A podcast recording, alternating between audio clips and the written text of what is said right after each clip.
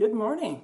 Today is October 10th, Tuesday, and day two of our devotion on Matthew chapter 22, verses 1 to 14. And it's the parable of um, what the, the wedding feast, and nobody comes, and then he goes out and gets some more.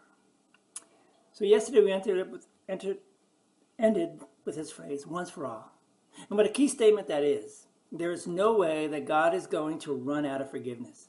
There is nothing else that needs to be prepared. Once for all. No other preparations are needed. This couldn't be made any more clear than in this parable, could it? Who does the king invite to the banquet? First of all, he sends his servants to those who had originally been invited and waiting for the banquet from the get go. But when they don't come, what does he say to do next?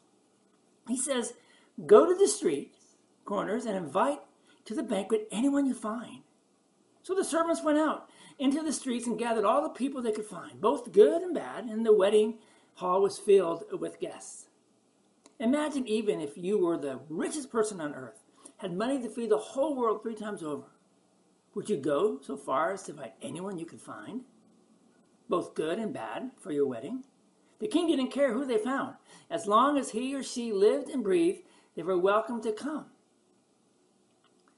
The sad thing is, that there, there are still many people that wonder if heaven is really for them, if God really wants them to, to in church. When you ask yourself questions like, why would God want me in his kingdom? You don't get it. If you're human, God wants you. If you are anyone, God wants you. John 3:16 couldn't be any more clear. God so loved the world. And that means that God loves you. God wants you. Why else would he have sent his son? Why else would he have given up the Bible? You don't um, have, have to be better than anyone else in the world. You don't have to be wearing anything special, like special clothing, to be invited. You can be naked and lying in the gutter for all God cares. The banquet will be full of people from all walks of society, both high and mighty and low and dirty, good and bad. There's no way you could, could read this parable any other way than that God wants all to be saved. All.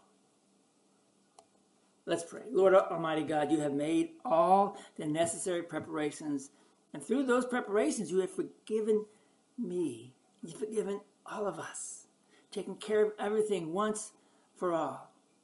You have sacrifices that have been made, especially your Son. Jesus Christ. And again, He did that for me. He did this for everyone. There is no great love, no greater love than this. Thank you, Lord. Amen. Thank you again for, for being with us today. Um, day two of our devotion. There's nothing greater than the love that God has for you. Remember that as you walk today.